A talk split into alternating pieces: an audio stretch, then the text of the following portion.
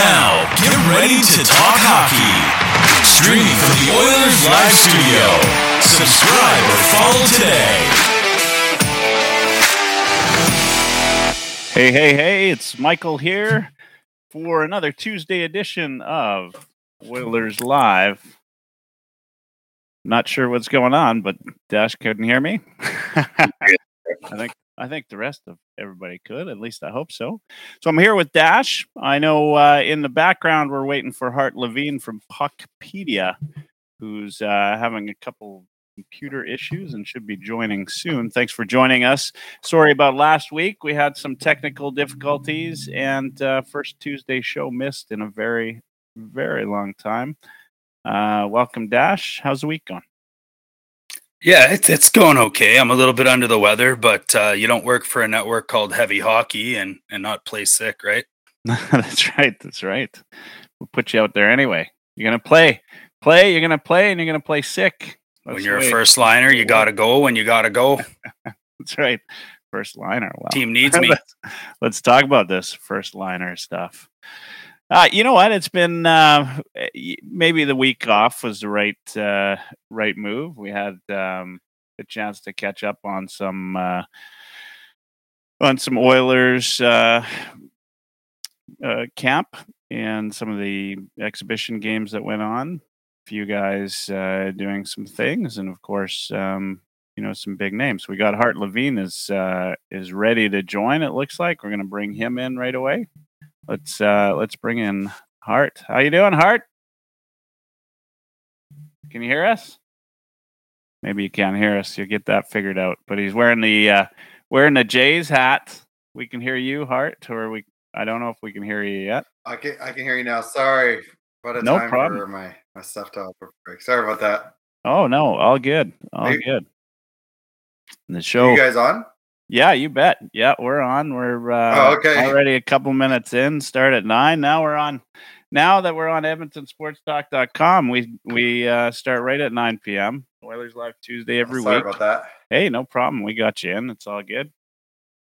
It's all good. I was just saying you. Uh, it's good to see you wearing the the Blue Jays cap, supporting the supporting the team. Sort of a sad outing. Tonight. Yeah, I was gonna throw it after the game I was gonna throw it after the game. I thought I'll, I'll wait till tomorrow to decide that. Yeah. Well, we lost. uh Geez, everybody's having uh, technical issues today. It looks like we lost Dash too. It's all good. All good. We uh we missed our first show, first Tuesday show in a long time last week.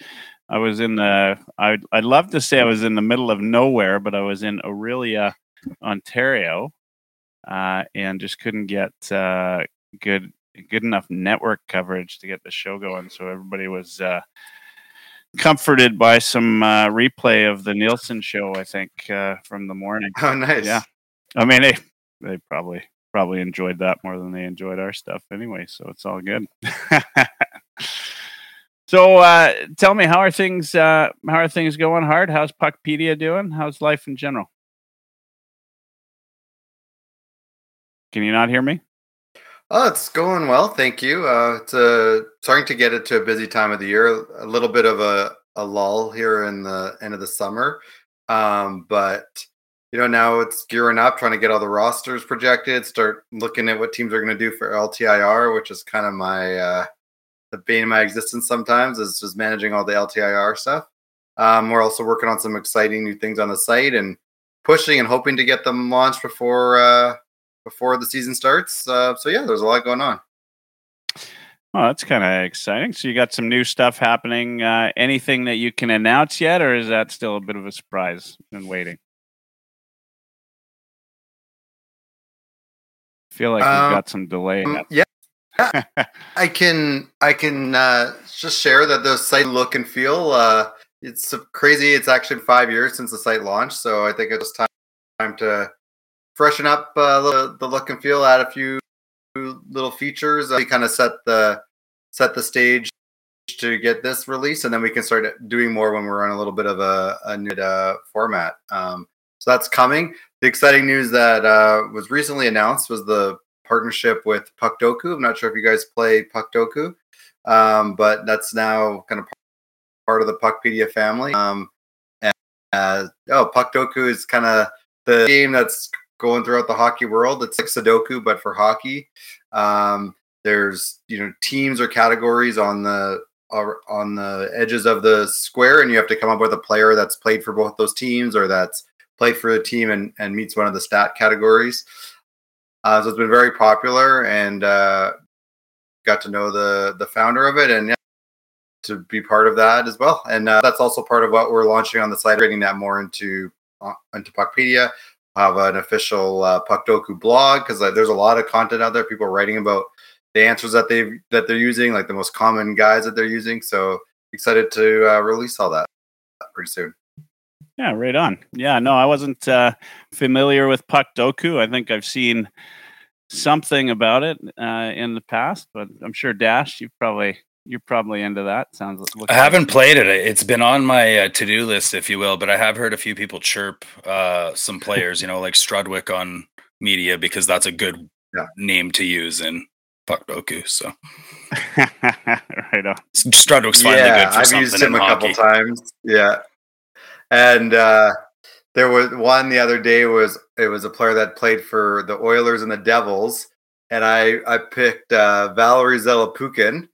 And I sent it to my friend, and he's like, "Oh my god, I picked him too." So sometimes you think you come up with the most unique answer, and it's not.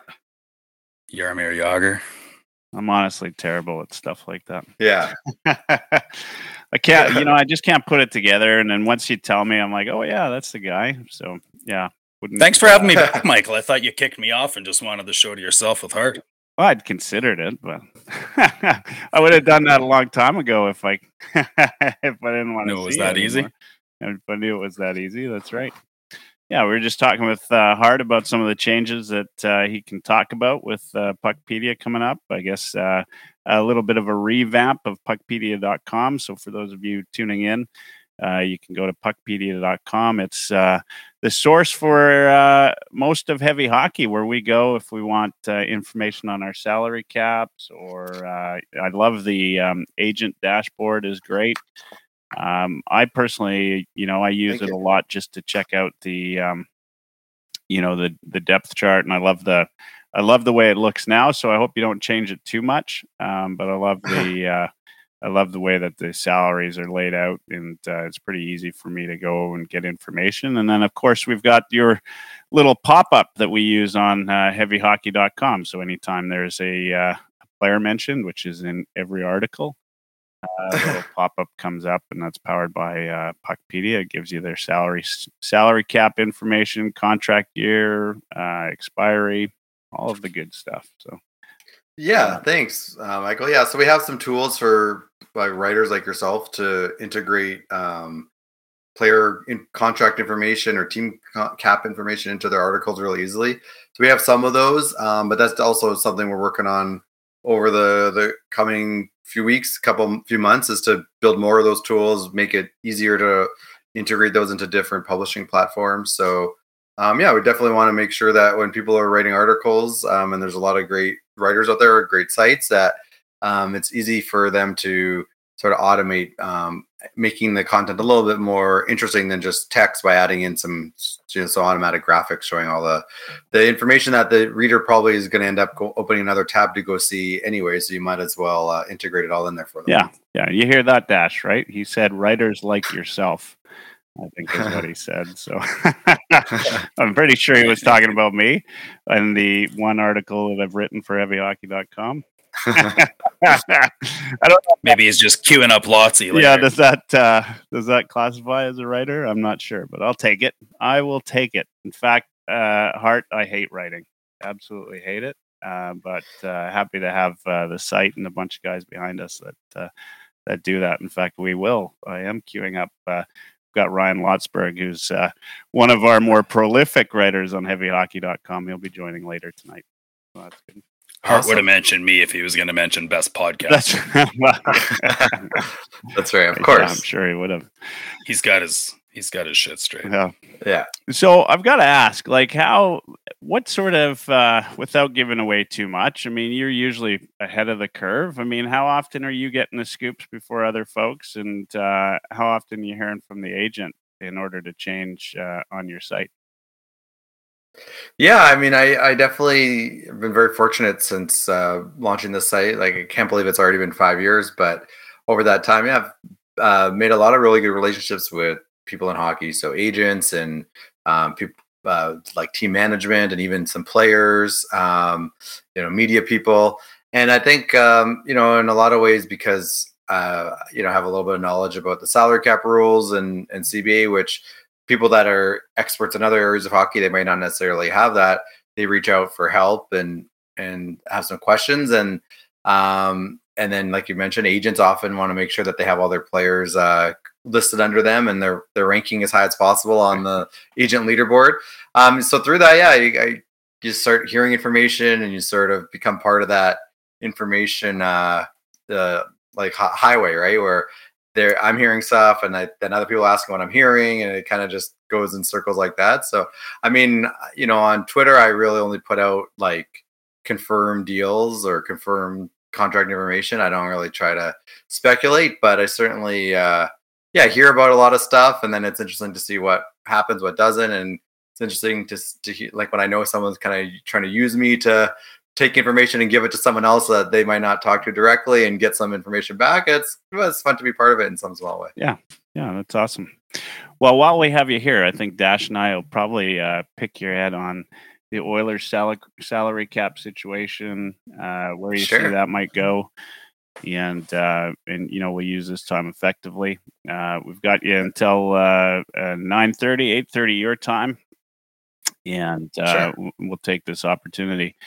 Uh, so maybe my first question, um, you know, when you look at uh, the Oilers and the cap situation this year, right? And if I go onto puckpedia.com, it says, you know, current cap space of 382,000 and then a roster of 21 out of 23.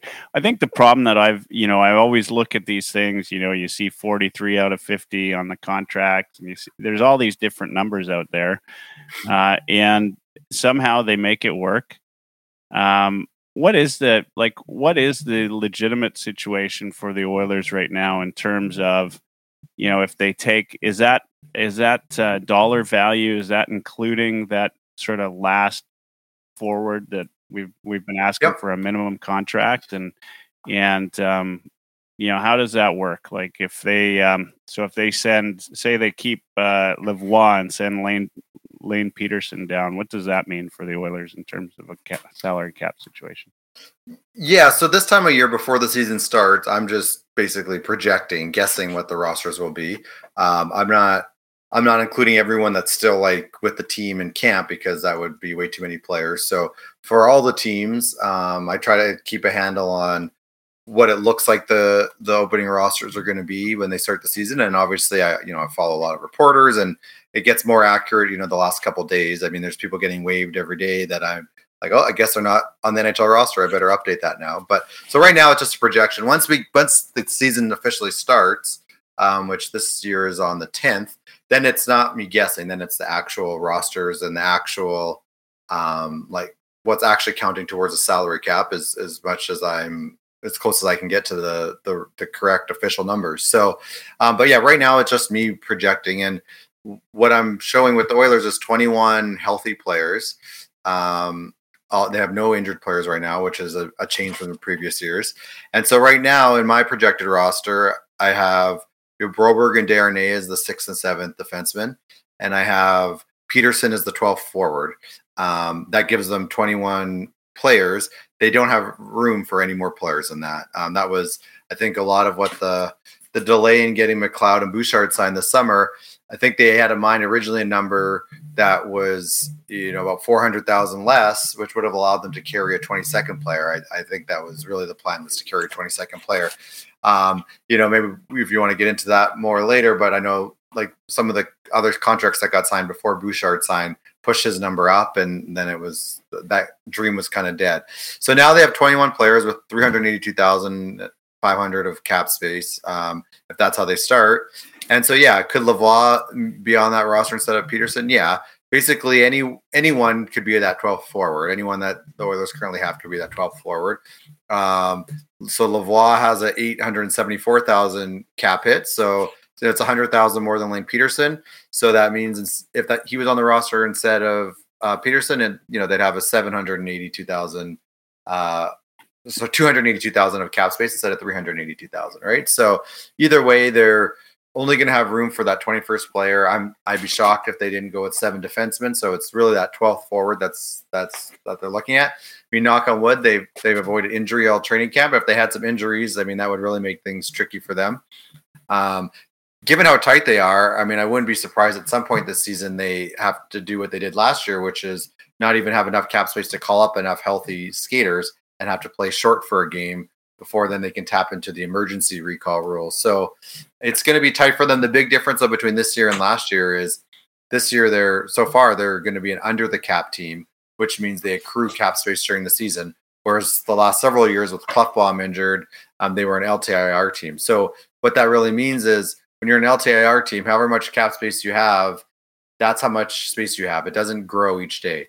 But when you're under the cap, cap space accrues every day of the season. So, for example, um, 382,500, if that was the roster um, that started the season, if they didn't make any roster moves um, until the trade deadline, that would actually grow. And by the trade deadline, they could add almost 1.8 million of annual cap it to the team, to the roster. So it really grows and adds. Um, so I don't think you'll ever see them with like a whole bunch of extra healthy guys that are healthy scratches. I mean, first of all, they don't have the cap space, but even if they could, they'd rather go leaner and build up some cap space and be able to do more at the deadline. So, unlike past years, where really however much cap space Holland had, you know, at Christmas, it wasn't going to change by the trade deadline. This year, the Oilers could really maybe they might even have deals ready to go, and they might have to wait like a few more days just to build up a little bit of extra cap space. Oh, interesting. Uh, so we've got a question from uh, I was talking about Lotzi, who's uh, he's joining us in a little yeah. bit, and and uh, he's pretty good with the stats usually for writing for HeavyHockey.com. He says, "Hart, I'm aware that the daily tracker is a count of salary cap hits spent per day. Does the value displayed in the cap breakdown need to be under the league cap every day of the season?" So that's a good question, a very specific technical question, but it's a good one. Um, so basically the answer would be no. So what what Ryan is getting at here is so eh, basically every the season is made up of a, a, certain number of days. This season's actually longer. It's going to be 192 days. Normally it's 185, 186 days. And so the way the salary cap actually works is like every day there's a snapshot at 5 p.m. Eastern who's on the, the NHL roster, both injured and, and healthy. Um, and for every player that's on the roster, you take their cap hit divided by the number of days. So in this case, 192, and that's that day's uh, daily cap hit. And you add all that up at the end for 192 days, and that's the final cap hit number. Um, but the way that it works to kind of get to uh, to make sure a team is cap compliant is you take all the days that have happened so far to that point, and then you take that roster at, at that the most recent day, and you project that is going to be the roster for the end of this till the rest of the season for the remaining num- remaining number of days. And so, because of that formula and with your prorating, um, so Ryan's question, no, a team could actually, if they accrue enough cap space early in the season, they could then have days where the Ross the, the annual cap hit of that roster is over the the salary cap for subsequent days. So, for example, if a team was like, let's say they were million dollars under the cap for Uh, on an annual basis for the first 50% of days of the season, then they could technically be 1 million over the cap every day for the second that's half of the season and they'd end up right at the cap. So that's why that's basically all goes into where I was just giving that math on how cap space accrues. So for every day you're under the cap and you're building up cap space, you know now you're prorating uh, the annual cap hit for the remaining remaining number of days, and that's and that will allow you to be over the cap for those days. So hopefully, uh, Ryan, you can weigh in and make sure I, I answered your question. But I think that's what you're getting at. Yeah, yeah, that's interesting. Actually, I wasn't uh, I wasn't fully aware of that. I didn't I didn't understand that completely. Dash, I've got a couple more questions, but maybe I'll pass it over to you. I'm sure you've got a couple yourself. For me, I was actually uh, wanting to pick your brain on something that I couldn't really fully understand last year. It's centered around the LTIR for the Oilers. Okay. When we had, you know, Smith, etc., Klefbom, um, I heard it mentioned several times that it handcuffed Holland in a way that he had to wait until the off season to really make his moves, as opposed to be able to doing something at the trade deadline like he may have traditionally wanted to. What was the difference in why he could make his moves more easily off season versus in season because of that LTIR handcuff? Um, okay. Um, so I, I think I touched on this a little bit, just the difference between being an LTIR team and an under the cap team. So when you're an LTIR team, cap space does not accrue. So if when the Oilers were an LTIR LTIR last year, um, let's say when Kane was added to LTIR, right, and they had a lot, like some extra space, but that space doesn't build up. So as soon as Kane is back, like that space is gone. And every day they didn't use the space, it's like ice that melts. It's gone. You can't take it to the, a future day. Whereas like this season, as an under the cap team, um, they are every day that they don't use this 382,000 of cap space, um, they'll actually it'll build up and they can accrue and they can use more. So when Holland's saying last year he he was having like didn't have much flexibility, that's because as, as an LTIR team, like cap space wasn't building up and and it was dollar in dollar out. Um, the other the other point to that is the way that you sort of set your LTIR pool. Like a lot of people think that LTIR means that that injured player comes off your cap and you get to like it's all free cap space, and it doesn't work that way. It's all about um, like basically the moment you officially enter LTR, you have to capture it. And there's two ways to, to do it, but the way like the Oilers had to do it the last couple of years is basically however much they were over the cap when they started the season um, with the players on LTR, that was their pool. So the Oilers last year, they they maneuvered the roster in a way which teams do to get as close to, as possible to as like get as utilize as much of that LTIR as possible. So basically, they could be over the cap by as much as Smith plus Klefbom, right? And they got the roster within a few thousand dollars of that. But that then sets their LTIR pool, which means like now they have zero cap space. So however much they were over the cap when they submitted that opening roster, that is now their cap limit for as long as they're those players are still on LTIR and they officially have zero cap space. And so for most of the season, the Oilers had literally zero dollars of cap space. Um, and it, and uh, not like zero would grow, but even if it was one dollar, that could maybe grow, right? But in LTIR, it doesn't grow; it's stuck at that amount. So uh-huh. that's that was part of the handcuff. The other handcuff, which is actually sort of the opposite of maybe what what you're mentioning from Holland, is teams can only be over the teams can go over the cap in the summer by 10% over the cap, right? I'm sure you've heard that. But LTIR isn't factored into that. So you can either use LTIR in the summer, which really limits how much you can optimize that calculation, or you can be 10% over the cap. So let's so last year for the Oilers in the summer they could be 10% over the cap. So that you know that was 10% of uh, 82 and a half million. Or uh, they could be over by as much as Klefbom and Smith, which was almost the same amount, which is like eight million, right? So they, he didn't have as much summer flexibility as other teams. And I and I not this is not I'm not confirming this. It's just like spec my guess you know, there was rumors last summer about them trying to trade for Connor Brown out of Ottawa. And I really think that the reason they couldn't do it is they just didn't have the offseason cap space to do it. They and in fact, Washington traded for him. And to do that, they did have to put um, Nick Backstrom on a summer LTIR, which really limited their how much LTIR they captured. It actually cost them about two, uh, two and a half or three million of cap space, from what I remember, because they had to commit to that LTIR number in the summer instead of um, on the opening day of the season where they could really optimize it. So that that is the the the harm or one of the challenges when you're in LTIR. You lose summer flexibility and you also don't gain as much flexibility in season. That makes a ton of sense. Yeah, yeah. I mean, it's not so uh, like apparent right away when you're when you're just looking at it and trying to understand where all this money is coming from and why you know certain teams look like they're over the cap and other teams don't. Uh, now, I, I mean, I'm I'm just sitting here, I'm listening to you, and I'm wondering, like, five years ago, were you a cap geek then? and did you just yeah. like, you know, how many other cap geeks are there are, are there out there? I mean, uh, like, what happened here that made you decide that uh, being a guy that understands cap like the salary cap in the NHL was was the way to Hart go. was a cap geek yeah, in the no, womb yeah, yeah, you're kind of born that way. Yeah. No, I mean, um, yeah, I was really into like the cap calculations and numbers and everything like way before I started the website. That's why I started the website. Um, yeah, originally my uh, schooling is I, am an accountant or background as an accountant, so obviously I like numbers.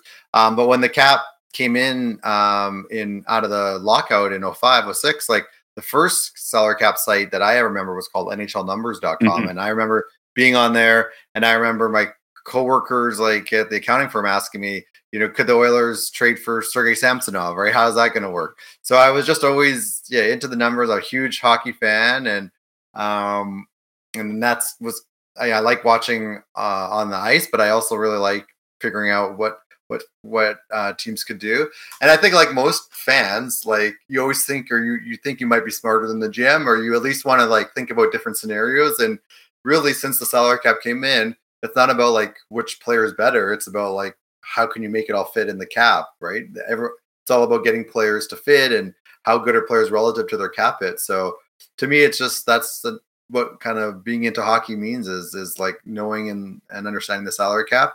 And I got to a point where I, you know, I really had such a passion for it and I wanted to do something a little bit in the hockey world. And I there's definitely been some great uh, cap sites out there, but I found, you know, now this is six, seven years ago as a fan, um, they were a little intimidating for more of a casual fan. Like my my friends were asking me for questions, and I'd refer them to these sites, and they'd say, "Oh, that's too complicated for me." Right. So I wanted something that was a little bit more accessible to all fans, while still being obviously accurate and and and being a good resource for more hardcore people.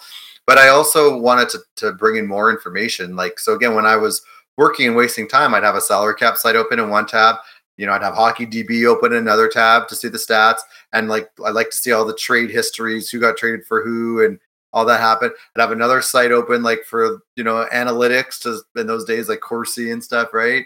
Um, I'd have to go to like TSN for injury news, and I thought like this is crazy, right? This is too many different places. It should just all be in one place. So that that was also part of the vision for the site is just have all that in one place. So most fans they can just go to one site and see most of what they're looking for. I mean, so that's why we li- literally all those things we mentioned. I mentioned that's why it's all on the site. Um, because the the business plan for the site was I'll, I'll build a site that I want to use, and then hopefully other people will want to use it too. So um, basically, everything on the site it's because I'm interested in it, and and uh, I, I want to know that information, and I don't want to have to go anywhere else to see it. So yeah, well, we're interested too.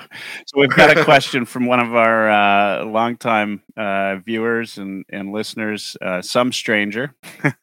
That's his uh, username. He asks, uh, so how does the Connor Brown contract work? In in Lotsberg, uh, Lotzi added to that. He said, um, like, how is the uh, Brown performance bonus going to work for next year if he meets the 10 game played clause? Yeah, so there's okay, only certain players that are eligible for um, performance bonuses. So there's three types of players. The most common that we all see are players on entry level deals, right? So um, when you sign your first contract, you can have a deal with performance bonuses. It can be either for playing number of games or it could be for what are called like A categories, and that's you know certain number of goals, assists, points, um, block shots, all that kind of stuff. Um, the other category are players that are over 35 on a one-year deal, and you've seen some of those those contracts before. Um, and the third category, which doesn't get talked about as much, is it's basically for uh, veteran players that have been injured and are basically trying to make a bit of a comeback. It's, so it's technically players that have played 400 games um, and they're going to sign a one year deal. And in the last season, they spent at least 100 days of the season on injured reserve. So last year was 185 games or days. And so did someone spend, you know, just over half of that on injured reserve? And so Connor Brown, since he got injured, you know, the first few games of the season qualifies for that. Uh, Max Pacioretty um, qualifies for that as well, uh, who signed in Washington.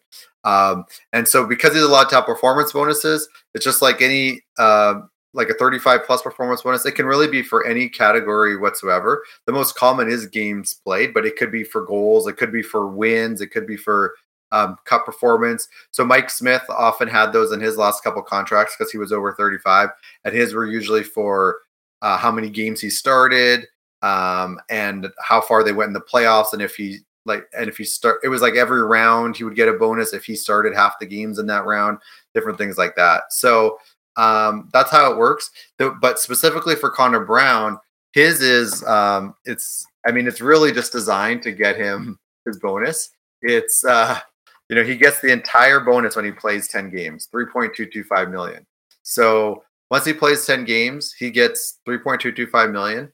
Um and the way that bonuses work for the salary cap is bonuses actually performance bonuses they actually aren't considered until the end of the season. So his bonus, or you know, if Broberg hit a, a bonus, none of that matters during the season. So it doesn't affect the current year cap situation, which is part of the reason why they're attractive. But what happens then at the very end of the season?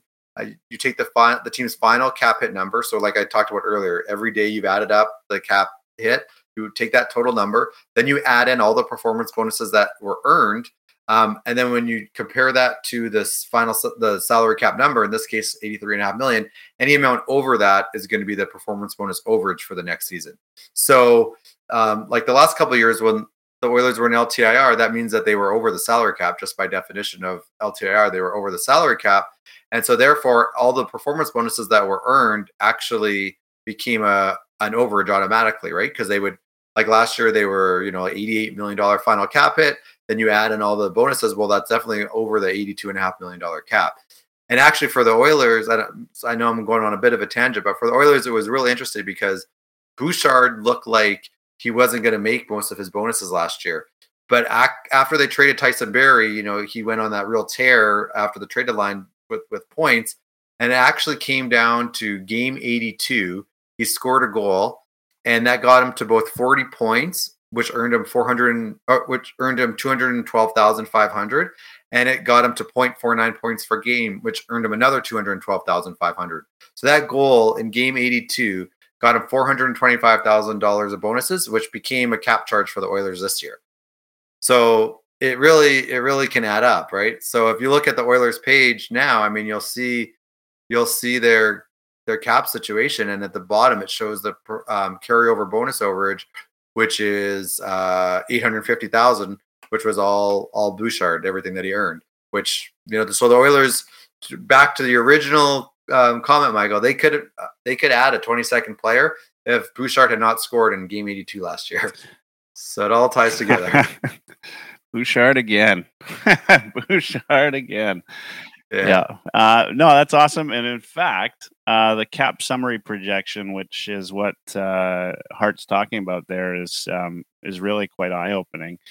And that's and that's what we'll have, uh, what we'll see in the 2024-2025, uh, assuming Connor Brown makes his 10 games, which um, which which it should, which he should. Hopefully, yeah. I mean, I would feel bad for him if he doesn't get to ten games again. But I mean, that's the thing for the Oilers now. They really, it's a, you know, they took, they're using a tool to their advantage. But if the cap goes up from 83 and a half to 87 and a half million next year, 88 million, I mean, that's pretty much all gone now with Connor Brown's bonus over that he's going to have, right? Yeah. And then, uh, you know, I don't think I'd be, I would be pleasantly surprised if Broberg gets his bonus, but you know, maybe Dylan Holloway hits some of his bonuses, right? So you could be looking at, you know, three, three and a half million in, in bonus overages. I mean, so one thing for the Oilers, as we, uh, you know, just to kind of finish that other conversation too about LTIR versus being under the cap. So this season, though, because they're an under the cap team, they're not going to necessarily be right at the 83 and a half when the season ends. So let's say they finish at, you know, uh, uh, a million under the cap and Brown earns his bonus, well, then only 2.225 is going to be the overage for next season, right? So, however much cap space they finish the year with, that that will come out of what their overage will be for next season. So, again, I, I think they're so tight they don't they're not going to really have a chance to um, kind of save cap space. But if you ever got to a point where they did have some extra guys, like you could see them sending guys down and just trying to build up cap space at the end of the year just to have less of a, a cap charge for the overage for next season. Yeah. Let's be honest, even if Connor Brown gets to seven or eight games healthy, they're going to put together put them together with popsicle sticks and crazy glue and duct tape for games eight, nine, and ten. Yeah, for sure. Yeah, but it's interesting to see that he gets it all for 10 games, right? Like there's a lot of these bonuses. It's you get so much at 10 and 20 and 30 and 40, but they're really just like, all right, we're going to give you $4 million and this is how we're going to break it down so we can afford you, right? Yeah. Yeah, no, that's uh, that's great. That's good information. Um, you know, I've got um, I've got one question, and and then Dash, if you, if you got one last last one uh, for Hart before we go. But one thing I'm kind of curious about, and this is maybe you know you don't have to take too long on it, but as I look at all of these um, all of these stats and everything, and I look at say the cap summary projection uh, for the Oilers, where you know we're going out four years in this in these projections, whereas in 2026, 2027, you look at you know 20, 25 million, which I assume just means that after all the contracts are then and gone, you know that's what's left uh, in 2026. Have you started to do now that you've done this, and I don't know how long you've been looking at the numbers, but have you started to look at what you know just from a numbers game? I mean, there's all sorts of folks out there looking at the analytics uh, from a player perspective, but if you started to use any of these numbers for analytics from a like a team perspective? Like, you know, when we put our team together, four years from now, we want to be at 25% cap projection because we know that's what we're going to need from, you know, a typical aging roster. But, you know, it just as an example, but have you have you done any of that or people come to you and said, "Hey, I want to use your information to do stuff like this?" Uh, any yeah, teams so, you know that are doing this today? Yeah, there's definitely teams doing this, and there's teams doing it with like um, like my contract data that I supply with them. So I know that this is very common with with team analytics people. Um, I know like just one thing I've noticed as you talk about building rosters a little bit further out, the approach for how the approach is differs for some teams. Like we know that the cap is going to jump significantly now over the next few years, right? Um, I think, you know, you look out at the Oilers in 26, 27, they only have four contracts. But if you look at next year, they have 15 contracts and it's like their most important guys. And even the following season, they have nine contracts and it's a lot of important guys. If you compare that to a team like the Leafs before Auston Matthews signed, they basically had nobody signed after this season, right? Um, so they signed Matthews, but they still have to sign uh, Nylander and Marner's up the year after. Um, I think their only long term guy was really Rielly, and they had Järnkrok for a couple years, right? So I think that when the cap is going up significantly, it is a if you have good players signed to contracts, it's a pretty big advantage to have your player basically having players signed to numbers like in a low $80 million cap environment when the cap is now like 90 million plus, right? Where a team like the Leafs, they it's a trade-off. They certainly created lots of flexibility for themselves, right? Like the Oilers for the last couple years, they've basically been locked into this roster, right? Because they signed these long-term deals. They haven't had a lot of flexibility. So the Leafs certainly have flexibility. Like they could blow things up after the season and they could go after anybody because they don't have much, much cap commitments. But the flip side of that is now they're signing guys, you know, in an $88 million cap environment or uh, salary cap environment, in a 90 plus uh, million dollar cap environment. So it's expensive. It's basically like, you know, do, do you want to pay get a mortgage now with high interest rates, or did you get your mortgage a couple a year ago and the rates are much lower, right? And so the Oilers, I do think, have an advantage for the next two seasons. Well, well, like one, yeah, two seasons, I would say. I mean, one with Draisaitl, right? But um, that they they're paying, you know, prices from a lower cap, um, and other teams are. I think you'll people will be shocked at some of the contracts handed out, like next summer and the year after, when all of a sudden teams it's like they have monopoly money to spend which they haven't been able to spend for many years yeah dash it, I wasn't going to ask this, but now that you just said that, what is the max percentage of the cap that you can pay to one player? Like, what should we expect Connor McDavid to make next year? Or, in, or sorry, not the max is in three. The years. max is twenty percent. Um, I don't think Connor will take twenty percent. I mean, you know, the story goes from when he signed his current contract, he was going to sign for 13.25 and he went back to the team and said, I think that's too much. I'm going to reduce it to 12 and a half. Right. So, I mean, by the time Connor is due for a new contract, so he's got, you know, uh, three years left. So in 26, 27, you know, the cap could be close to a hundred million dollars. Is he going to take a $20 million cap hit? I just, I, he, is he worth it? Of course, but will he? I just, it doesn't seem like, his style doesn't seem like hockey player style. We saw a couple players take max cap hits at the very beginning of the salary cap. Um, I think Jagr's contract just because it was grandfathered in was I when Brad Richards signed, I think it was like a mm-hmm. seven point eight million dollar cap hit. That was twenty percent. I think there's only been two but, or I mean, three like, in the history of the league, hasn't there? Yeah, I mean, if Auston Matthews didn't just sign for it when he could have, probably. I mean, I just don't think I just don't think it's going to happen now. But that is the maximum twenty. It's twenty percent of like the of the current cap situation. So, for example, Auston Matthews, like what he signed for, the max he could sign for now is 20% of 83 and a half million. If he waited until July 1st next season, he could have signed for 20% of like 88 or 88 and a half million or whatever it's going to be. So, right. the, you know, if this was the NBA, I think superstars would wait and sign their contract to take the max contract. But just the NHL with having to have so many players on a team and it being more of a team sport with how many players are needed to contribute. I mean, I, I just don't think we'll see that. Yeah, well said. Yeah. Yeah, that's a good point. Uh, maybe one last uh, question if you got time. You got time, Hart? Yeah, Yeah, no problem. perfect. Yeah, no problem. So, um, you know, I'm, I I look at all of this, and then I, uh, you know, I see, yeah, salaries um, continue to go up, and uh, like we, um, you know, we look at Draisaitl, we look at Connor, and and they're going. You know, we talked about the, you know, potential for him, I guess at at then 26, 27 to to reach that uh, twenty million dollar mark. Um, is there a um, like what what's the um the inflation rate on these top players right now? Have you done have you done the numbers on that? I'm i'm, I'm like curious what year over year you know the top players are making uh on average right? Like uh, the, maybe the third of the, the league. You know as as we get to uh like um you know free agency day um you know how do, how does Yeah, that look year over Probably year? pretty linear with what the cap is going up with. Yeah, uh, that's exactly right, Dash. I was going to say with, I mean, we went from, I think it's been four years so it's when, when, since we first got to 82 and a half million. So it's gone up, you know, or 80 81 and a half million. So it's gone up two year, 2 million in basically four years. And so, yeah, they've really been flat for the most part, um, especially since it, when it, uh, like that COVID year, teams just had no cap space because they weren't anticipating it. Um, and I really think that teams expected this season it to go up by more than a million. So teams had less cap space than they expected. Um, so we really haven't seen much. Like when you're looking at player comparables and, and trying to predict for free agent players, I mean, in the past, you'd have to put a factor in like, you know, th- he's a, he's comparable to this player, but now the cap is five percent more than it was when he signed. Well, you haven't had to do that the last several years, so we haven't seen that. I would say this summer though was the first time you started to see a little bit of that increase. Players signing longer term deals, especially players signing extensions that don't start till next season.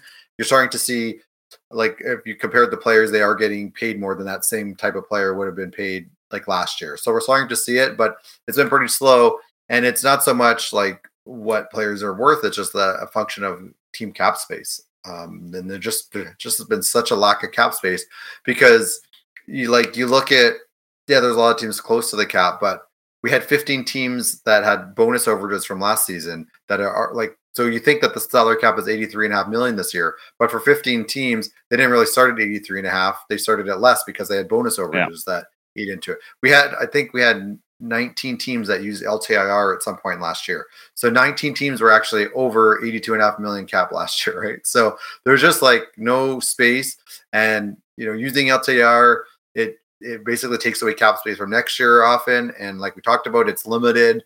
Um, it's not like just free cap space. So yeah, it, it's it's been tight. I but like I, to my earlier comment, I do think when it jumps the next two summers, we'll see some crazy contracts, which means I think that the cap space will get chewed up pretty quickly because the you know the the money will be burning a hole in the GM's pockets. I mean, the, the comparable that I could think of is uh, the NBA a number of years ago. They had a new TV deal, and the cap jumped like crazy. And all these like basically bench players were making all sign these contracts that one summer that were more than what's like star players were getting.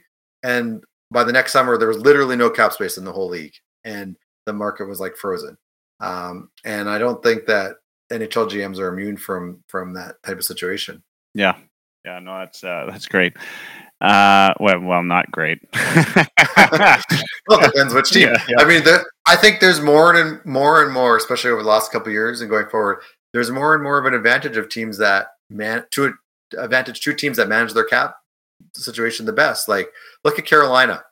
How many players do they basically get for free because they have cap space? They're not afraid to let players walk if they're going to make too much for what they think they're worth, and they get you know Burns and they got Pacioretty. You know they get basically free players. They they signed um, um, they sign players like every summer to reasonable deals because they wait or they don't go for the top of the market, right?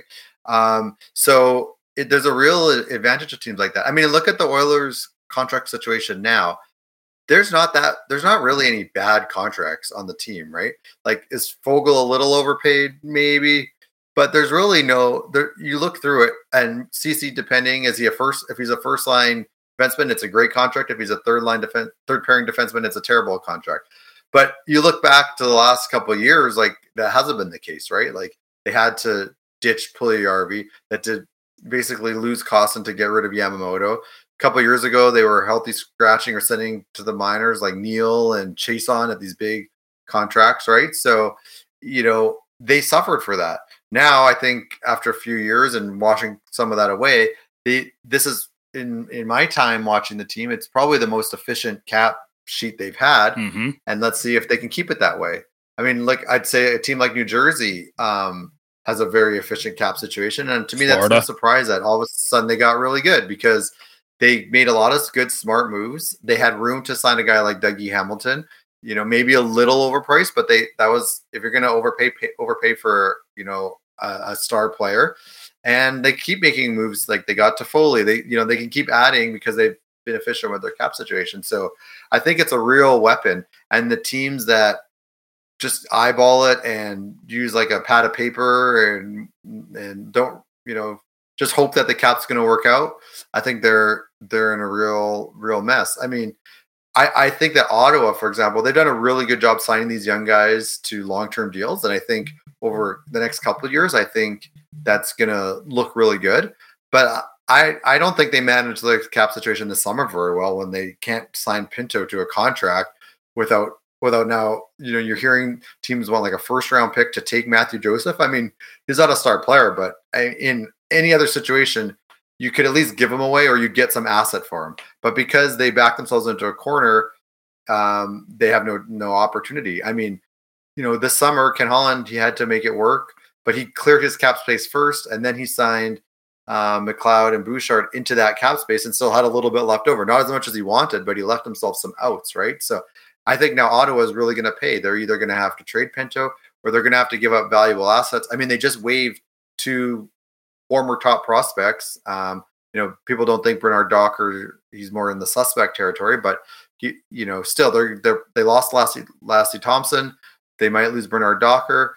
Um, Sokolov is another player that might get claimed here tomorrow, and to me, that's just cap mismanagement. And it's not a surprise because you hear the stories under the previous ownership where there was like no front office. It was just like Dorion basically by himself with no support. Um, so you know, it it, it, it takes a real skill set to manage that, and I think that's a real asset. Yeah, yeah. Dash, any last words uh, for Hart? A couple quick hits there. Yeah, I think the Panthers have managed their cap pretty well. As and Matthew Tkachuk mm-hmm. is on a hell of a deal. Mm-hmm. Ceci might not be on that great of a deal for us, but the thing is, is that his value of his replacement has gone up in the meantime. So, you know, you try to get mm-hmm. somebody for that equal value, and, and I don't think you're going to be able to and do I, that.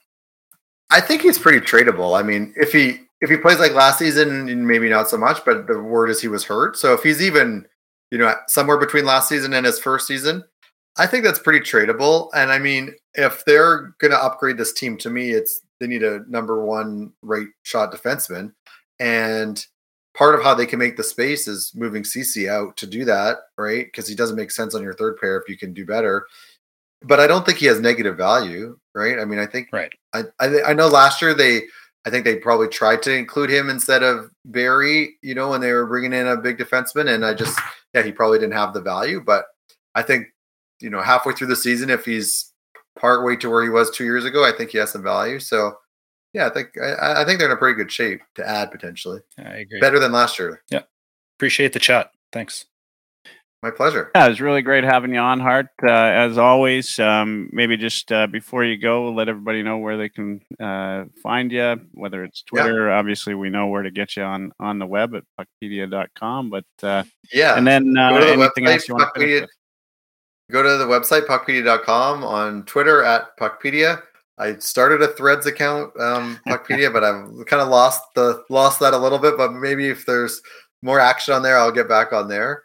Um, yeah, watch for some uh, updates here. Um, first thing, the first exciting thing, well, for me, anyways, uh, towards the end of the week will be my second annual crack at trying to uh, predict how teams will set their rosters to optimize their LTIR. Um, so you know that's kind of a puzzle trying to move the pieces around to optimize the LTIR capture. So I'll put that out a few days before the rosters get announced. And then, uh, yeah, hopefully pretty soon you'll see uh, a little bit of a refreshed look to the site. It makes it a little easier to get around and, and see things. And uh, yeah, really excited about the partnership with PuckDoku. Um, you'll see some integrations on that. Like you'll, if the Oilers are the team um, on PuckDoku that day, you'll see a little note when you go to the Oilers page, and you'll see like a little link to to play today's puzzle. Um, but if you haven't played that, uh, I suggest you check it out. Puckdoku.com. I'm sure once you start playing it, um, like me, first thing I do when I open my eyes, I even if I'm not fully awake, I start playing that day's puzzle. So similar to Puckpedia, I, I wanted to get involved in Puckdoku because I thought I was like the number one fan of it and number one user. So um, I wanted to be a part of it as well. Right on. Right on. Th- thanks so much for having me on. Really appreciate yeah, it. Yeah, appreciate you being there. This is uh, Oilers Live from the Heavy Hockey Network. Uh, you're listening to Heavy Hockey at Night. Proud to be a friend of Edmonton Sports Talk, and we'll be right back. Join Devin, Bruce, and the rest of the fantasy hockey hacks right here on Edmonton Sports Talk, Wednesdays at 9 p.m. Mountain, or tune in at youtube.ca slash heavy hockey, and make sure you like and subscribe. Looking for a hockey fix? We've got editorials, fantasy hockey, monthly brackets, and more. Go to heavyhockey.com. Hey, hey, hey, it's Oilers Live Tuesdays, a regular 9 p.m. Mountain Time, now streamed live on EdmontonSportsTalk.com or tune in at youtube.ca slash heavy hockey. Make sure you subscribe. Oilers Live Podcast.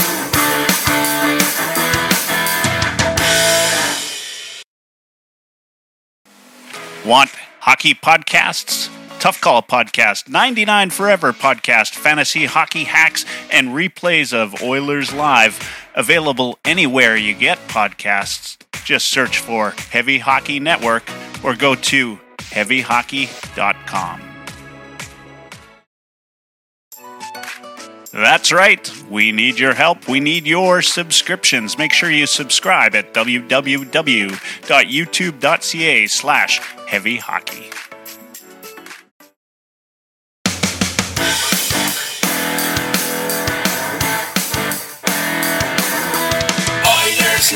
Podcast.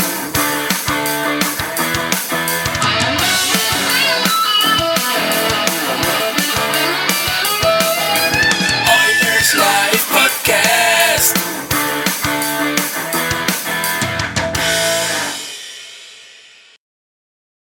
Hey, hey, hey, we're back. Uh, that was a great uh, first segment with uh, Hart Levine from puckpedia.com A couple of uh, housekeeping items uh, for those of you tuning in right now. There's a live chat that occurs on our YouTube channel. You can interact with us at youtube.ca slash heavy hockey. While you're there, please give us a subscription, subscribe. All of this is brought to you by the Heavy Hockey Network, which can be found at heavyhockey.com. Now, Dash and I welcome to Oilers Live Tuesday not for his inaugural show because he's been on Oilers Live Tuesday lots, but this is the first time he's been on EdmontonSportsTalk.com. Uh, you got big, uh, big shoes to to follow there, uh, Lotsy. Welcome to the show. Yeah, thanks for having me on, guys. I know, I know, it's a tough act to follow for sure. Yeah, it's good, to, good to see you. And I, um, I guess it. Well, it's had to have been at least uh, four or five weeks. We were having you on just about every week for a while. Yeah, I had a good little run there, but you guys have had some uh, much more entertaining and interesting guests in the meantime. So happy to take a back seat to those guys. Yeah, well, I'm on every week. Lotsy, thanks though. Yeah, yeah, uh, me too. me too. me too.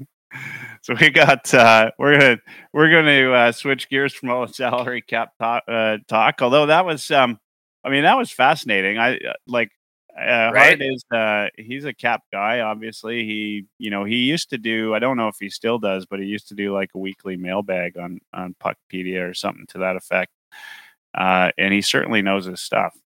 He clearly wasn't boring enough to be a real accountant. Yeah, yeah, yeah, exactly. I mean, uh, if you're gonna be into numbers, I mean, you might as well be into hockey numbers. Right? You could fill two internets with what I don't know about cap space and what Hart. Well, I knows. Like, learned some things today, right? Like Yeah. The LTIR piece was always a bit of a mystery to me. I knew it was simple, but I never took the time to get to know it. And the um, cap accrual is quite neat. As Yeah, well. I just always knew we were handcuffed. I just didn't really truly understand why, but yeah. Yeah, like. I, I dug into a lot of the LTIR stuff over the past few years and just doing articles, just trying to wrap my head around it too. And like, it took a lot of research and a lot of trial and error and failure and some articles. I made myself look dumb in a few, but uh, yeah, it's interesting stuff for sure. well, good thing you're the heavy hockey oracle and made yourself look pretty friggin' brilliant in a few too, buddy. That's right. That's right. Now Blind you- squirrel finds a nut sometimes, right? Hey, whatever you, you know, call uh, Hart's pretty accessible. So if you ever have any any questions for him, he's he's usually pretty happy to help and and uh, Yeah. go through that. I I had him on the show. He I he said what it's five years. I I had him on Oilers Live pretty much right when he started. Now uh, a friend of the show, a, a fellow by the name of SPR, came across uh, Hart. Actually, I think it was uh, Kelly from Beer League Heroes and SPR. They said, "Hey, there's this guy Hart Levine." and he's made this new website and they said you should get him on the on the podcast and uh, at the time uh, i think you know i had maybe a couple thousand followers on on twitter and and hart had like four or five hundred followers and um, ah, now i'm still at a couple thousand followers and hart's at like 40000 followers so but you you gave him the heavy hockey bump. that's well that's it i mean i wish i could give myself the heavy hockey bump because uh, he's um uh Hart's done really well for himself. And you know what? When you put out a good a good product, then you know what you're talking about. Yeah. Um, then that's expected. So good things. uh, happen. good on you. Yeah. Uh guys, let's talk some uh Oilers camp. And uh we're we are a week and a day away from the season opener. Let's get on with it. Yeah, are you guys getting excited? Oh yeah, yeah. Let's get on with the good stuff. Anything less than the best is a felony," said Vanilla Ice. I just want to see some games that count now. So uh, Oilers news today, of course, um, uh, Bourgault was sent uh, was sent on loan to the Condors. Uh, thoughts on Bourgault and uh, his camp uh, for today? Maybe uh, Lotsy, you want to start us off? Yeah, sure. I, I thought Bourgault had a, a better camp than last year for sure. It was nice to see him snipe a couple goals against Seattle. Like really good composure on the rush, finishing that chance. Like he had to go backhand on that too. Like that's a, really tough to corral a rebound on the backhand and have the composure to Mhm. hit the empty net with that. So that was a nice little play. And then that was a, a rocket one timer on that little pass from Broberg for the second one. So it's good to see some skills starting to emerge. And hey, he makes a lot of little subtle plays along the wall in his own zone too to try to get pucks out and he makes subtle little plays to create space for himself in the neutral zones. Like he does a lot of little things really well. So he's a player I'm excited to watch his development this year. Yeah, and you know, on that goal that that first goal that he scored, um, you know, I thought what uh, you know what showed you know that he's a goal scorer is just the way that he held up and and went right into the right spot. Right, like a lot of guys continue, like myself. If I'm out there, I continue to the net. Right, but he put the brakes on just just the right amount, so he stays in the slot.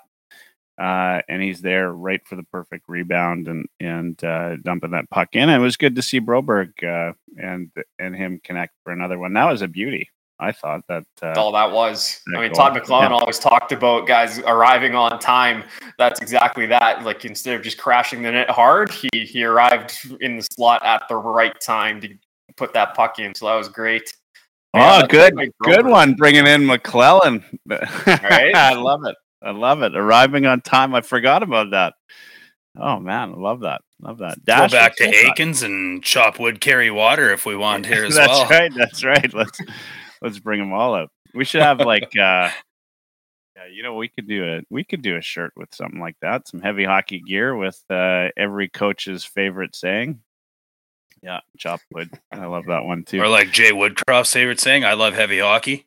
All right. well, we know that goes without saying.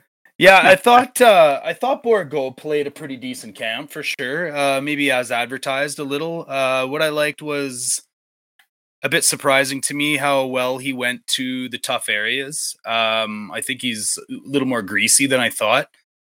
I would have loved to have seen him come out of the puck a little bit more often in those greasy areas. Like I, I didn't love his one-on-one compete. Um, that said, it's preseason. I'm not going to put a lot into that. Ultimately, um, I like that he has a shooter's mentality. I, I think that you know if you're going to be playing on this team, you're not a fourth line player with Bourgault's skill. Um, you're not likely going to be playing on the power play for the next six years. So you're probably going to have to contribute five on five on a top six to nine role. And if you're going to do that, you got to shoot. Um, I think a lot of rookie players can um, show error in in deferring too much. You know, like always trying to make sure that you're getting the puck to McDavid and Draisaitl, and it becomes predictable to the other team. So, um, you know, we saw that with Kane a little bit, and and growing a little bit with Hyman, where just just go and they'll find you. Um, but yeah, you know, he, he took a bird to the bake after the last game, and I think that was as expected. This last spot was never really up for grabs for him. It was between Pederson, uh, Lavoie, and well, I guess Sutter or Gagner, and they're out of the picture. So, um, yeah, I, I, think as advertised, and you know, looked like a young player that uh, had a good camp.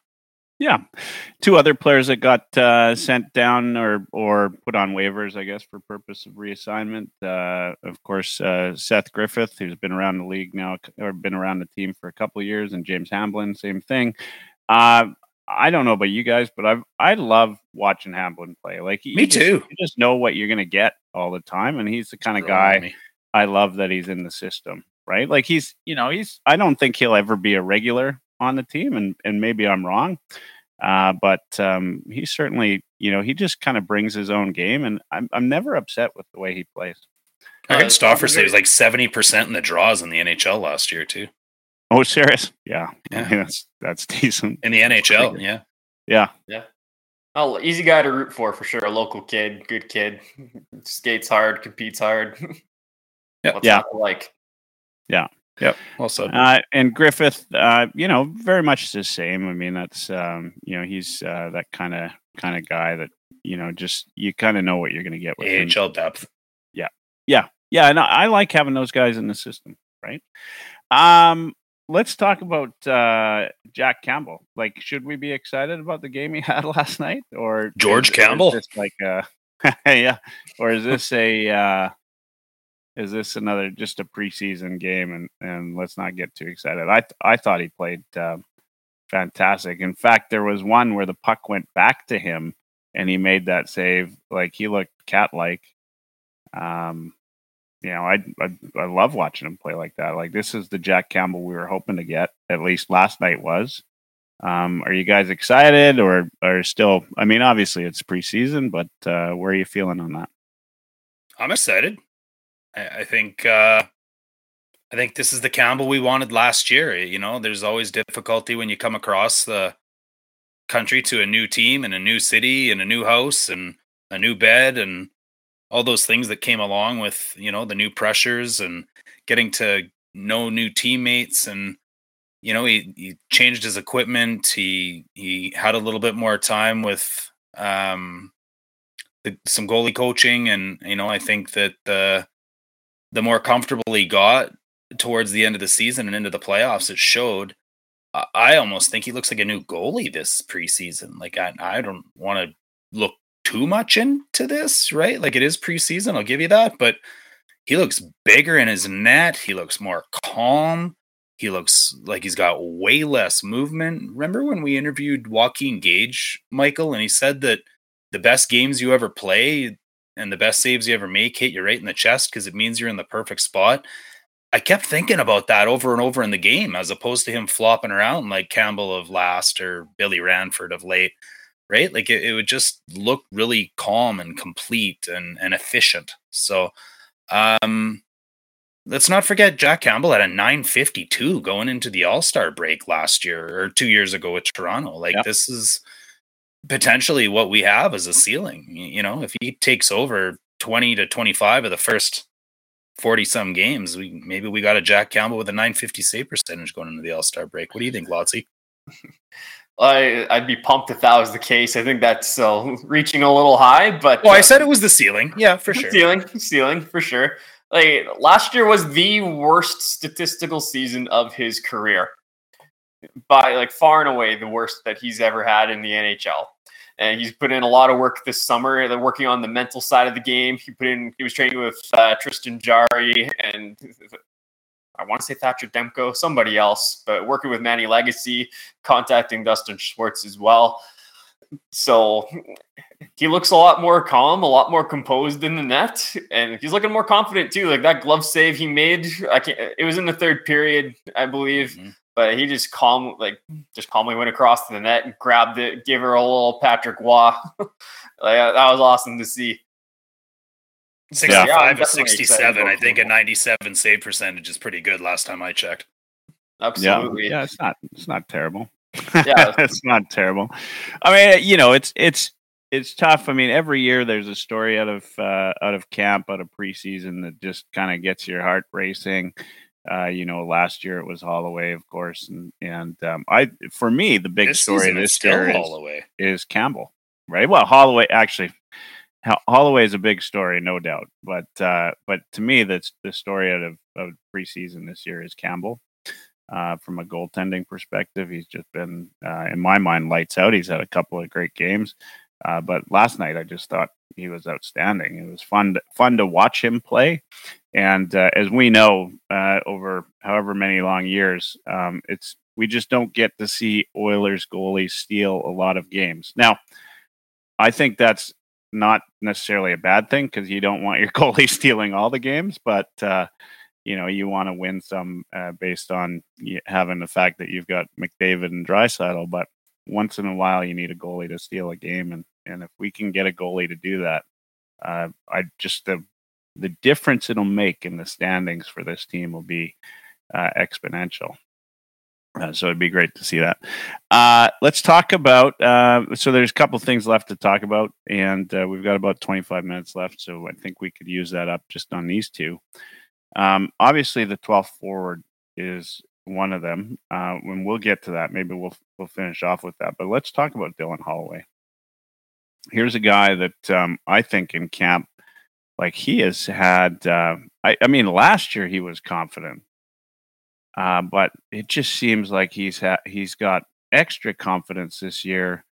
Uh, is he is he ready to make a jump up to top six? Uh, you think, or again, is this preseason excitement? And and what do you think about the way he's played so far? Maybe we'll start with Lotzi this time. Sure.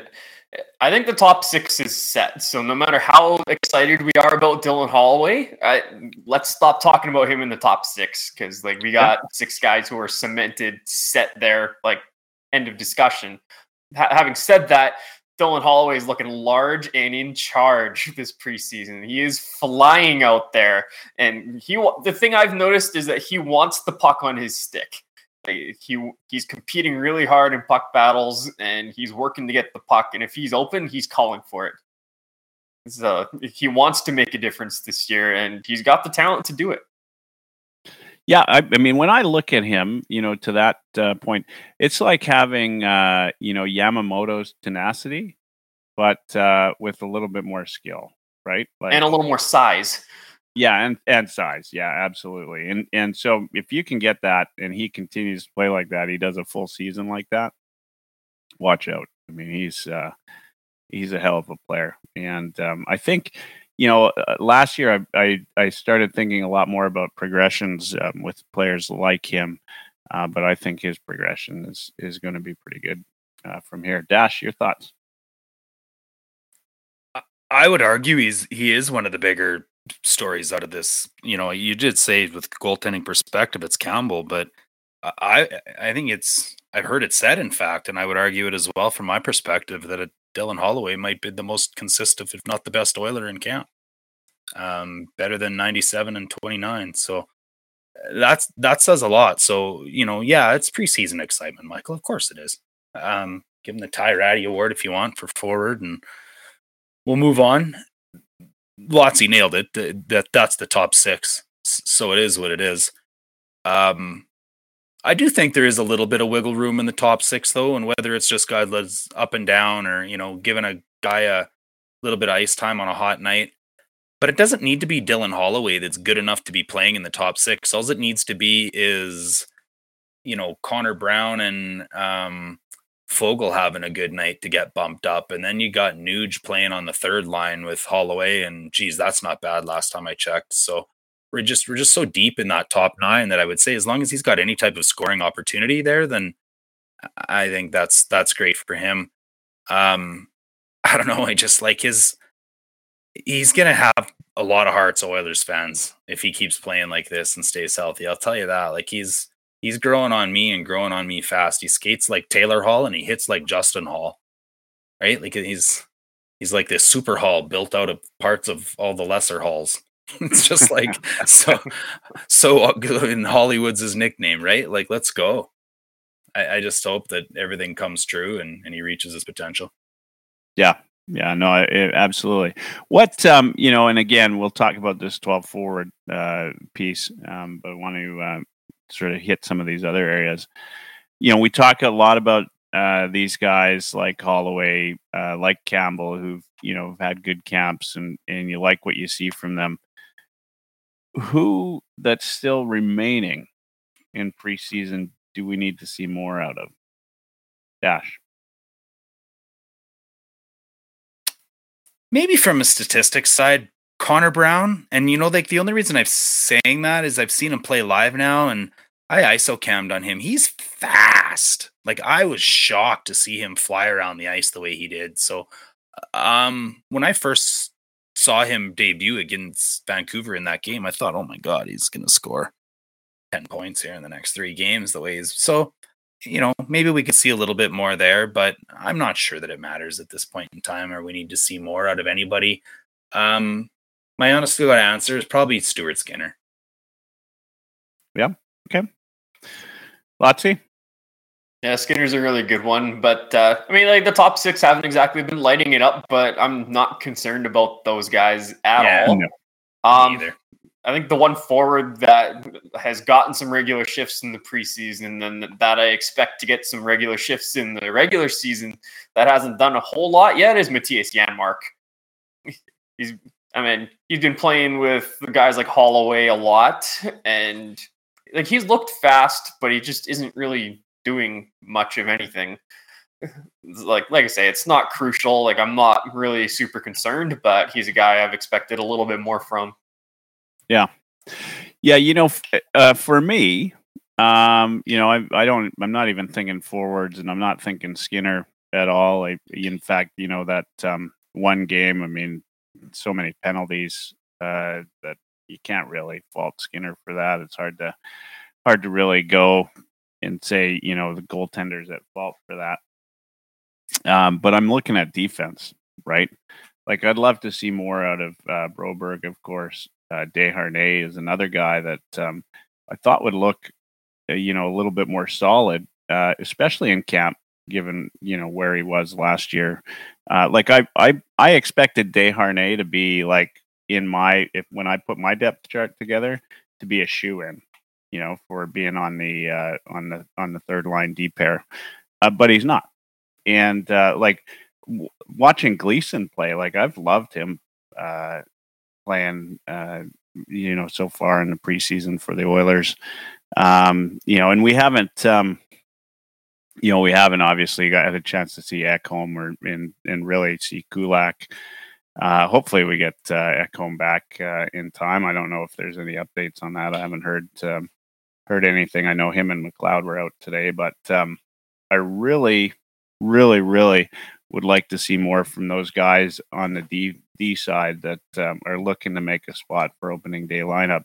And I think you know if there's any, you know, if Ekholm's not there for opening day, right? Like these guys got something to play for. Like if anybody's got anything to play for, it's these guys. If Kulak's not there for opening day, right?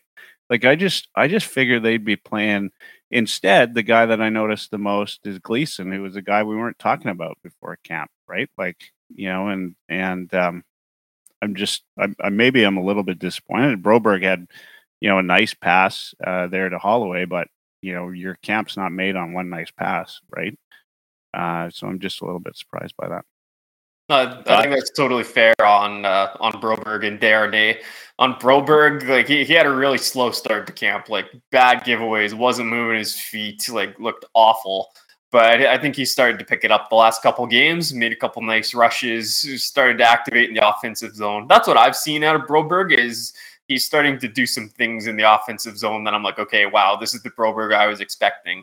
Like showing off his edge work, walking the blue line, and making that nice little shot fake while skating backwards and then skating into the corner and setting up Bourgault with a perfect little backhand sauce pass. It's like it's like that that Broberg's starting to show a little more confidence with.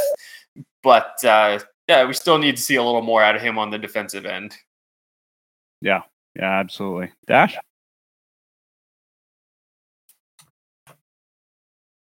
Still with us? you can't. He can't hear us. So I guess that's. Yeah. Well, I'll go on Desharnais too. Like Desharnais was doing a lot of work with uh, on puck skills in the summertime, and the thing I've noticed about him is, yeah, he's making quicker passes with the puck, but they're almost a little too quick. Like there's not a lot of method to his madness.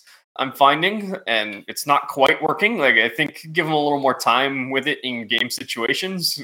Give him a little more time to gain his composure and his poise, and I think he'll start getting it. But not quite there yet. But you know, that's the thing, though, especially for a guy like Desharnais, who's got a little bit of age and maturity, or should anyway, right? Like. Yeah. You remember we talked about this with Ethan Bear back a few years ago when he finally came to camp ready. That's when he became you know a full timer with the Oilers, right? Like when he decided over over the off season that he was going to come into camp and be hundred percent ready. That's why these guys spent you know an extra. Everybody was there for the captain skates, where so they could be there and hundred percent ready. And and to your point, Lotzi, I did like I look at Desharnais and I and I love the guy. Like you know, I want to see him succeed. There's just a lot of good things about him uh, when he's playing well uh, that I think are valuable for a, a third line pairing D guy. Um, but uh, you know, he's made a couple of uh, like just sort of lazy passes behind the net uh, in our zone that that uh, you know turned turned into giveaways. Um, just some things that it just doesn't feel like he's ready. And I and it and it, all of that to say, I'm a little bit surprised that none of these guys have really taken the bull by the horns, so to speak, and said, like there's a chance come opening day that you know I've got a really good chance to play on the on the lineup because maybe Ekholm's not there. I mean, well, they would know if he's going to play or not. I assume the players would know, but but now Kulak, uh, right? Kulak didn't skate, I think. Yeah, right? he didn't skate today. Like it, it sounds like it's yeah. just a maintenance thing with Kulak, and uh, everything I'm hearing about Ekholm and McLeod is like if it was the playoffs or the regular season, they're playing. It's like I, I, don't think they're serious injuries, and I would be very surprised if they're not in the lineup opening night. Yeah, yeah. Dash, can you hear us now? You're in. All right, good. We're good. Good. It, what you said recently was brilliant, by the way. Best two minutes I've ever had. All right, we got we got uh, ten minutes left, guys. Let's talk about uh, the the one thing that's probably everybody's question mark uh, for the Oilers is 12 for the 12th forward. Uh, since uh, our last show, which was two weeks ago, uh, Sutter, of course, has uh, been released of the, on the PTO, announced his retirement, and the sorry, I shouldn't laugh. I actually Sutter had a, a great career as far as careers go. Uh, did really well. I'm just um, certain folks out there thought that he was uh, he was going to make the team uh, the same day uh, that he got released, and um, and then um, I also. Um, you know the the other one, of course, is Sam Gagner, who uh, you know hasn't been able to play um, uh, throughout the preseason. And then we've got, um, of course, the two that are, I think, legitimately vying for it, and Lane Pederson and uh, and Lavoie. Uh, what do you guys think? Maybe uh, start with you, Dash. Now that you're back, I think the 12th forward's name is going to be blank space on the pine bench. 11 and 7 and that's the way it's going to be. Yeah. Yeah, okay, that's I mean that's fair. Yeah. Lotsy? Yeah, it's absolutely fair. But uh, I put a post up about this on the weekend. If you guys missed it, two players nose ahead at Oilers Camp on HeavyHockey.com. but uh, like I've been tracking these guys' stats throughout the preseason because I'm a big nerd, and what I'm seeing is Lane Pederson surprisingly is leading the way in the hit count. So he, they're all at four games played right now. He's got eight hits. Lavoie's got five, and Erne, Adam Erne, who was noted for his physical presence, only has four. So that that's not good enough out of him. But the way I'm seeing it, Lane Pederson, yeah, he's hitting. He's the guy with the best fancy stats. Like his expected goals for percentage at 59.97 is head over heels above everybody else. Um, what I'm seeing for Lavoie is his shot counts at 11 through four games, and he's out shooting Pederson by I believe through through Pederson or sorry through Lavoie's last game it was eight to four at even strength shots for Lavoie. So he's doing a better job of generating chances and shots in the offensive zone at five on five than Lane Pederson is and Lavoie had played 19 minutes less ice time than what Pederson had, and he's still out shooting them by twice the amount at even strength. So I, I think there's a strong argument to be made for Lavoie since how the role is predominantly going to be five on five.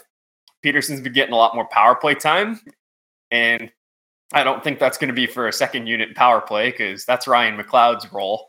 So that might be for a job in Bakersfield running that power play. That's how I'm feeling. Yeah, yeah. Lavoie got some time playing with the two big dogs and he got ran through the power play a couple times too. But honestly, that's what you want a player to do when you give him that type of opportunity is to get the shots on net in the limited time that he had it. So uh, well said there, Lotsy. I, if I'm going to give anybody the edge, I'd like to just give it to Lavoie because I want him to get it. You know, does that make sense? Like, I mean, he just makes the yeah. most sense for a fourth line. He's got the size, he's got the punch, he's got the physicality, he's got the grit.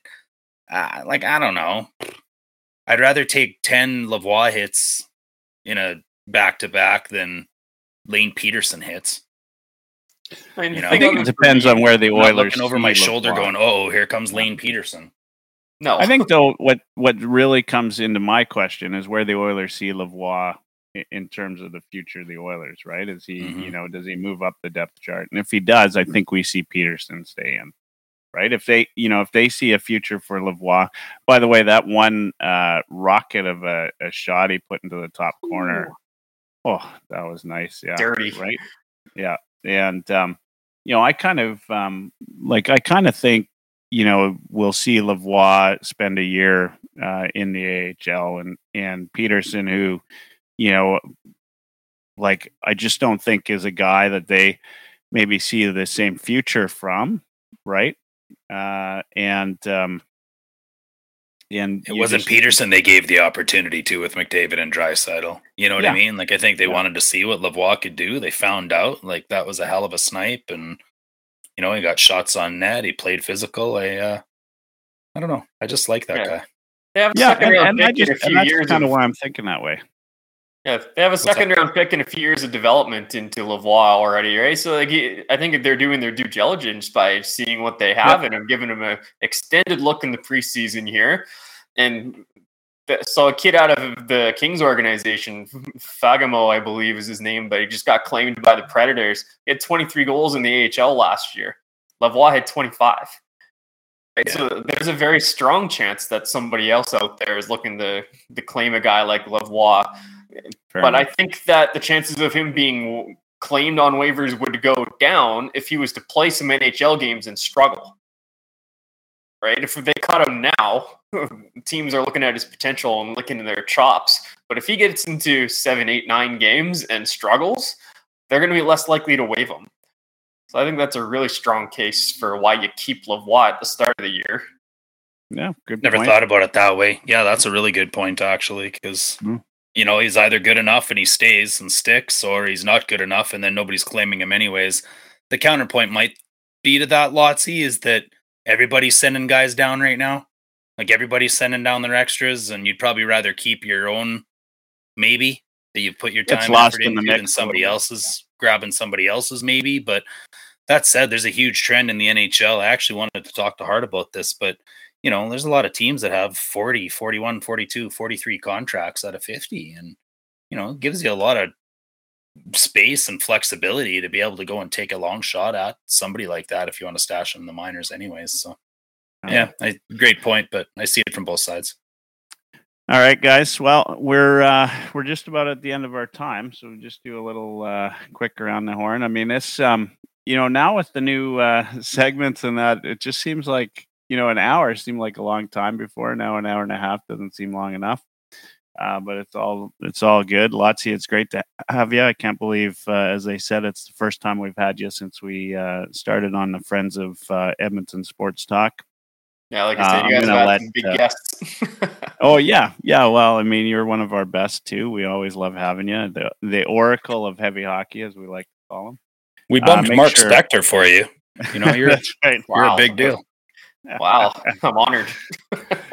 Um, so lots of different things, uh, folks. We're going to be uh, working uh, a lot harder on the heavy hockey showdown, uh, which is coming up in uh, near the end of February, just after the day after the uh, Battle of Alberta game. Uh, next week is the day before the season starts, and uh, so we're going to work on a uh, season preview uh, show uh, for Oilers Live Tuesday uh, heavy hockey at night. And then uh, tomorrow night, of course, we got the guys from Fantasy Hockey Hacks on uh, at uh, 9 p.m. Mountain here again on EdmontonSportsTalk.com or uh, at YouTube.ca slash heavy hockey. Uh, thanks to everybody um, uh, for tuning in tonight, and and make sure you know, as we always say, hit that uh, subscribe button when you go to YouTube. Uh, helps us out. Uh, Lotsy, any uh, any quick last words uh, for everybody before we pass it off to Dash to take us home? I just want to thank everybody for tuning in and uh, yeah, just look out for more written content on heavyhockey.com. I've been pumping them out like crazy for the last little while here, and we'll probably likely do so for the rest of training camp. And let's be real, throughout the regular season too. So it's always lots of great stuff to see on heavyhockey.com. And uh, yeah, I'm looking forward to the preview show next week. It'll be fun. Awesome. All right, Dash, you got uh, 90 seconds left before we unceremoniously get kicked off the air. Uh, you're up. Hey, thanks to Hart for coming on and, and uh, you know breaking things down into layman's terms for us, and and thanks to Hart for choosing to not be accountant full time. Thanks to Lotzi for taking 20 minutes out of his writing schedule. I'm shocked you have that type of spare time in your writing schedule. The amount that you pump content onto that website, we love you, buddy. Um, I'm probably down to 60 seconds, so let's do it this way. Um, Michael Haybear has, comes from Cree descent. He's wearing a hat that says we're Indigenous proud. We're an Indigenous owned company here at Heavy Hockey. Uh, we just passed National Truth and Reconciliation Day. Uh, in our way to celebrate it, um, I had something else in mind, but we're a little bit out of time on there. So stick around on YouTube if you want to hear a story. But, uh, you know, we just want to honor those. And uh, good night, everybody. Join Devin, Bruce, and the rest of the Fantasy Hockey Hacks right here on Edmonton Sports Talk, Wednesdays at 9 p.m. Mountain, or tune in at youtube.ca slash heavy hockey and make sure you like and subscribe. Looking for a hockey fix? We've got editorials, fantasy hockey, monthly brackets, and more. Go to heavyhockey.com. Hey, hey, hey, it's Oilers Live Tuesdays, a regular 9 p.m. Mountain Time, now streamed live on EdmontonSportsTalk.com or tune in at youtube.ca slash heavy hockey.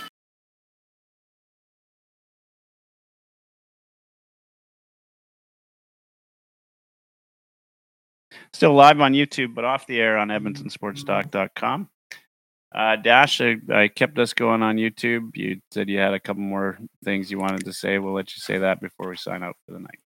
So I just wanted to uh, kind of double up on piggyback on what Stauffer was talking about um, uh, yesterday's show.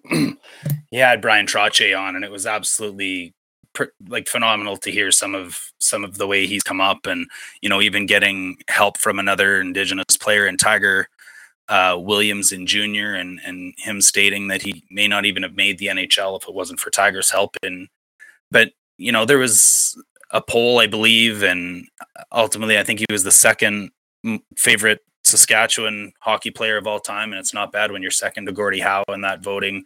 Uh, he is the most decorated Indigenous hockey player of all time, and it's not even close.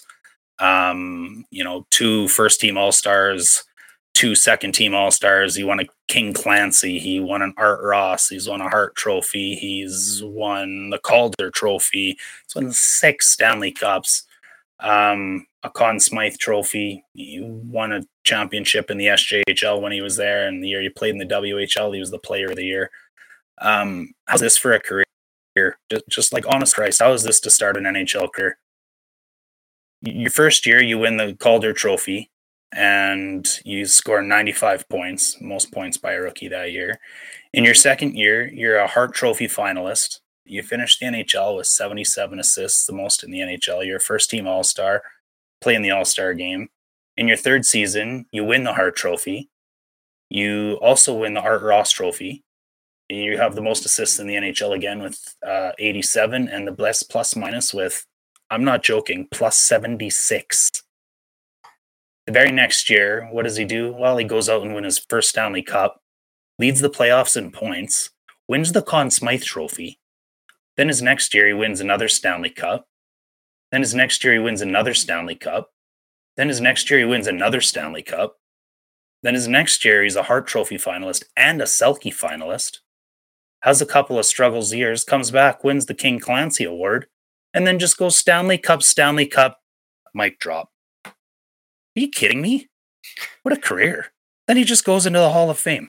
So I just thought that was a cool way to kind of talk about somebody from that, you know, type of background. And the story he talked about was pretty phenomenal because I'd, I'd heard rumors of this, but I never actually heard it confirmed. And so there's the famous Wayne Gretzky or the Oilers story where in 1983 they walked by the cup, the winning dressing room and saw the ice bags and the quiet and and you know realized how much they had to really push in order to win because boy they just had nothing else and i thought i'd maybe read in a book at one time or heard somewhere along the lines that that was a, a bit of a false story and that the islanders were actually partying yesterday on Stauffer, uh, absolutely 1000% confirmed it. He said they were partying their asses off in that dressing room and they had somebody around the corner scouting. And every time one or two of the Oilers were about to walk by, because you had to walk by their dressing room to get out of the arena, they were like, hey, shh, shh, shh, shh, shh. there's some Oilers coming. There's some Oilers coming. And out of respect, because they didn't want to stir the pot or be disrespectful, they quieted down. Um, I'm sure they wouldn't have chose that path if they'd have known that it motivated the Oilers so much to take the Stanley Cup for the next five years from them. But I just thought that was a really cool story. So uh, I just wanted to add and end with all of that while we are still on YouTube and uh, a second good night, everybody.